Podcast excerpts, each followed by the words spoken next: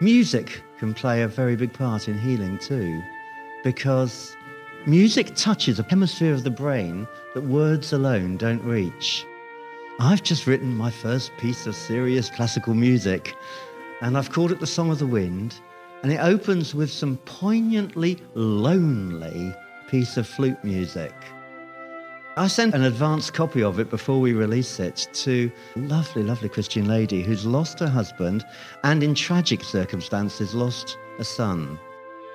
As she began to listen to it, she very consciously has been doing the tectonic plates bit of letting grief out, and she thought, okay, I think I'm through now. But grief often has stings in the tail. Aftershocks are deadly with earthquakes. They often do as much damage as the initial earthquake. They're not easy to handle. And as she was listening to this opening flute music, it just absolutely got her. And she said to me afterwards, she said, Robert, if it had been anyone but you who'd sent me this music, I would have stopped listening at that point because it was so painful. It was agonizing. And she had the courage to come back to it in the following morning, having processed again the fact that she wasn't as far through as she thought she was. And in the morning, she was just flooded with the Lord. And when she listened to the piece of music, the Song of the Wind, again a few times in the morning, she found all the joy that's in that music. But the initial opening, poignant loneliness had just simply served to highlight it and it's so precious if we can attend to those things as and when the Lord gives us opportunity to do so, because otherwise, grief has a habit of coming up at a very inconvenient moment and kind of clouting us round the face when we're not looking. It can be quite difficult sometimes, can't it, when somebody says to you in the foyer at the back of the church, How are you? when actually you're in the midst of something quite deep. It's very difficult to know how to answer. It may be that it was just a social toss away, a rhetorical question they didn't really want an answer at all. But you're inwardly processing, aren't you? How deep do I go? Is this the right time? Is this the right person? There's an awful lot of issues that you're, you're batting to and fro as you work out can that person actually handle it if I tell them?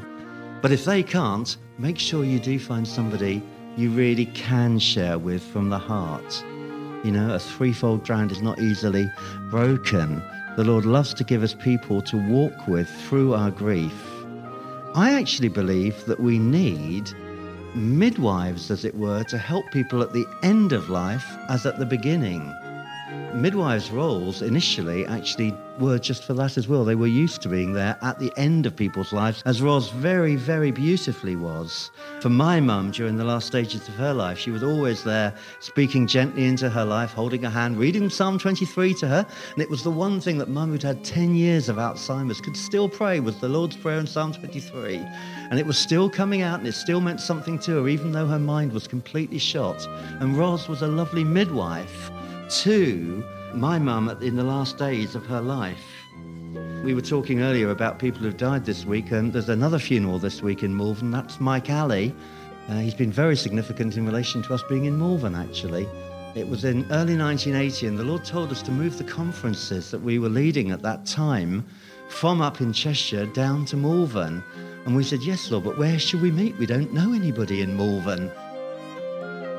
But we went into the Winter Gardens and we were sitting in the rain eating soggy sandwiches outside saying, Where, Lord, what do we do? And I went into the Winter Gardens and just had a chat with the catering manager and said, Do you know anywhere that would be suitable for us to organise a conference? He said, Wait here.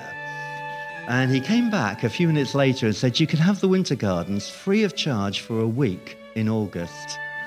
And for three years we did. And we held the message for our Times conferences there, and they were enormously anointed.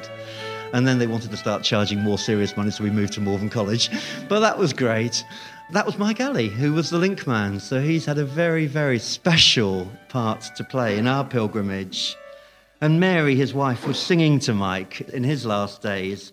And his young granddaughter, who I don't think is a believer, was, uh, she was reading the Bible to him. And it's lovely, isn't it? We're meant to be midwives to each other. God has so much more in store for us.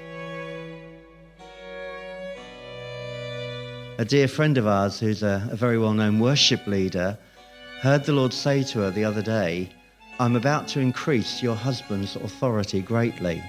And she thought, great, he's leading a big international conference in Africa next week. That sounds promising. That weekend, he had a heart attack and died.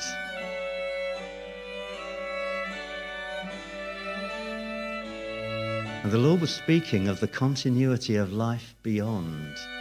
He wasn't speaking what she thought, but just simply the next conference ahead.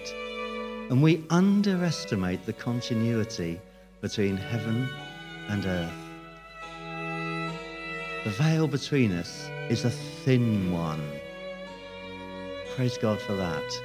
Praise God for many of you in this room who've known that experientially but just to go back to that simple thing of what one thing is it that people who are going through loss most need, I'd say it's the reassurance of your presence.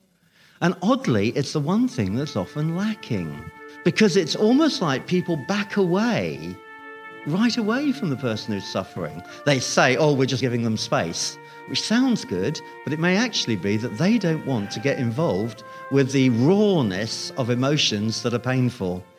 And so it becomes an excuse. And we need to be there to lend them our strength, as they can do for us when we're in need of it in due time. And also, it may be because they're afraid of putting their foot in it. We think, oh gosh, if I go around now, I'm sure to say the wrong thing or anything. Anyway, I haven't got anything to say anyway. But this is the amazing thing that the Lord honours our going. It's better to go to the house of mourning. We're not there to be Mr. Fix It. We haven't got all the answers. And actually, the people don't expect us to have them. They just need our presence. So it really is so important not to be conspicuous by our absence at those times. It's so important.